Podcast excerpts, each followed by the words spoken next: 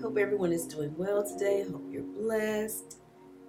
It's really a great day today, a great day to be alive. This is Coach Cookie, your life and relationship coach. If this is your first time listening in, thank you so much for joining me today. If you like what you hear, please give the podcast a like, comment, and don't forget to share with your family and friends. To my regular listeners, welcome back, and I want you to know that you're greatly appreciated. Here at Rising Higher, I'm going to give you some snippets for success to not only help you to survive, but to help you thrive. Now, in today's episode, I want to discuss the narcissist is an emotional and psychological vampire. But before we get into the main topic of the day, let's review the high points from last week's episode called Steps Toward Recovery After Narcissistic Abuse. In this episode, I briefly discussed some feelings you may have after leaving a toxic relationship and that starting over comes with hurt, confusion, and self doubt. In addition to that, these relationships often have similar traits to addictions with the constant push and pull of invalidation, along with deep feelings of regret and shame. After acknowledging some of the struggles associated with this type of breakup, I provided some tips that can help you make the steps to recovery. And anyone that is interested in learning more about this, or if this sounds like something that is interesting to you, again, the episode is called Steps Toward Recovery After Narcissistic Abuse. Now, today we're going to step into Cookie's commentary because I have a special word for all my women who are givers, empaths, and special pleasure seekers. Yes, Giving is what you feel like you have to do. That is your occupation and you love it. You usually say to yourself, I really get a lot out of giving. But when it comes to receiving, you feel oftentimes very uncomfortable or you don't even realize that you need to receive. In other areas, you even get rewarded, you know. So, like for example, on your job, the more you work, the more money you make. But women have to learn and realize that this same concept does not work well when we talk about relationships. It actually works in reverse, which means that the less you do when it comes to romantic relationships, the more you get in return. It's like showing up for work and not putting in any work at all, but you still get a paycheck. So you go into work and you say, Hey, boss, what's up? And then your boss says, Hey, what's up? Thank you. Here's your paycheck. Okay, well, see you tomorrow. Most women don't understand this concept and how men think, and usually women think they get rewarded for the opposite. Here's the real deal when it comes to men, they value what they have to work for. If it's too easy for them, then they don't value and appreciate it, and all of a sudden they get very lazy and they sit back and then they expect for you to do all the work. Women, listen to me. You have to know your worth.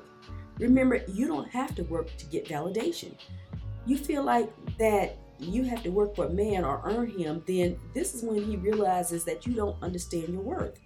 Think about it like this in the Word of God, it instructs men to lay down their life for the woman like Christ laid down his life for the church. It doesn't say anything about the woman doing any work at all. Why? Because he expects the men to work for the woman so he can learn how to honor, respect, and value her. Again, God has designed the mind of a man to only value and respect a woman when he is given the opportunity to work for it. When they are not given the opportunity to work for it, that calculates to a man that I can't respect or value you, and more than likely, you're not wife material. Some women listening to this are thinking, girl, you crazy, you done lost your mind. So, how am I supposed to do that? Listen, I need for my women to start thinking and acting like a queen. Queens are not sitting around waiting for a man to validate her. And when she does come across her king, you won't see her digging any ditches or trying to build a house for them. No, queens don't work because they know their value. The only reason why women can't accept or understand this concept is because you don't really know your worth, so you don't really believe that you're a queen. So, as a result, you continue to do all the work. So, when you behave in this manner, think about what you're telling the man. Then you often wonder, why can't I get a real good man that will provide respect and love me? Why? Because instead of waiting for the king who is going to do all the work, you settle for anything that comes along. And for some reason, I don't know why, but in that moment, you're okay with that. Think about it. How many relationships have you been in where you started out doing too much and not knowing how to receive. And the next thing you know, he was gone off and he got married to someone else who wasn't even doing nowhere near as much as you were doing. Does that sound familiar? Okay, so he probably put a ring on it because she probably made him do the work. She made him say, hey, if you want me, you got to work for this. Women, if you believe your value comes from doing the work and not allowing the man to do the work, we may need to talk. Hit me up at heycoachcookie at gmail.com. Why? Because you need coaching to help you realize that you are worth the effort. So today, we're going to jump into the main topic. Narcissists are emotional and psychological vampires. I know you can't believe that I said that, right? But I really sat up and thought about this. These people with no emotional lives of their own, they have no identities, and because of this, they endeavor to steal other people's identity through sort of a personality transplant. The narcissist has a very malformed and destructive image. They look in the mirror and they see garbage and an evil person who does not deserve to live.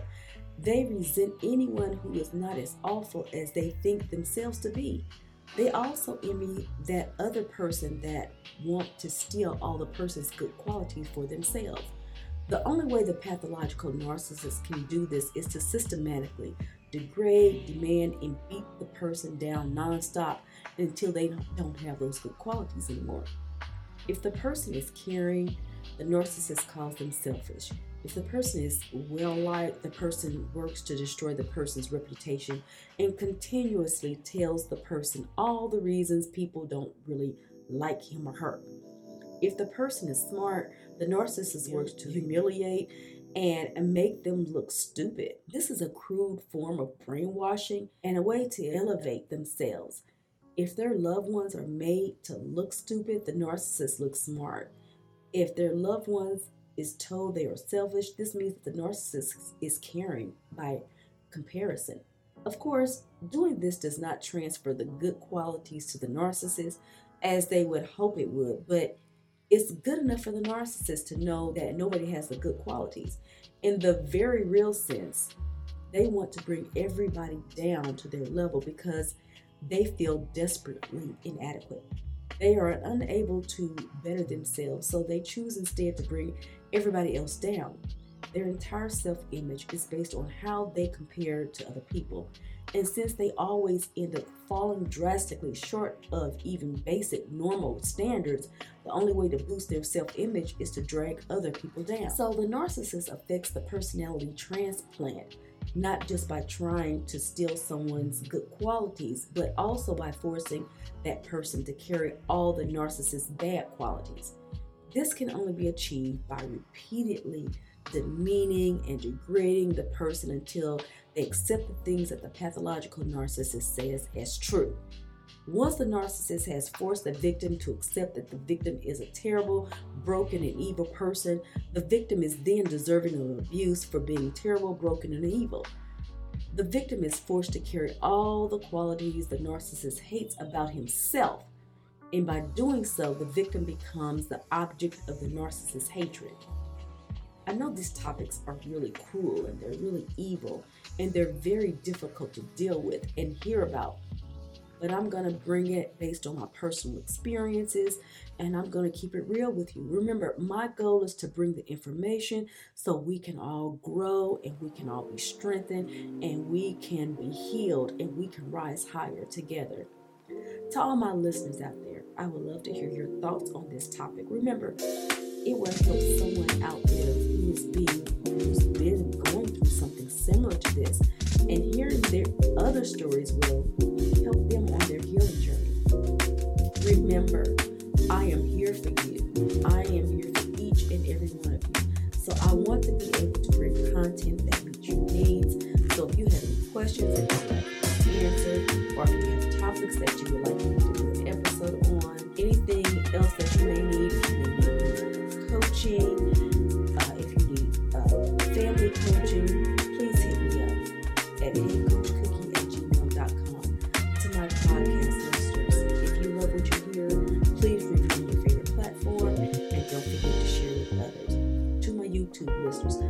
forget to leave a comment, like, subscribe, and share. This is Coach Cookie reminding you to love yourself first as we rise higher together. Giving everybody a big hug, and I can't wait to talk to you soon.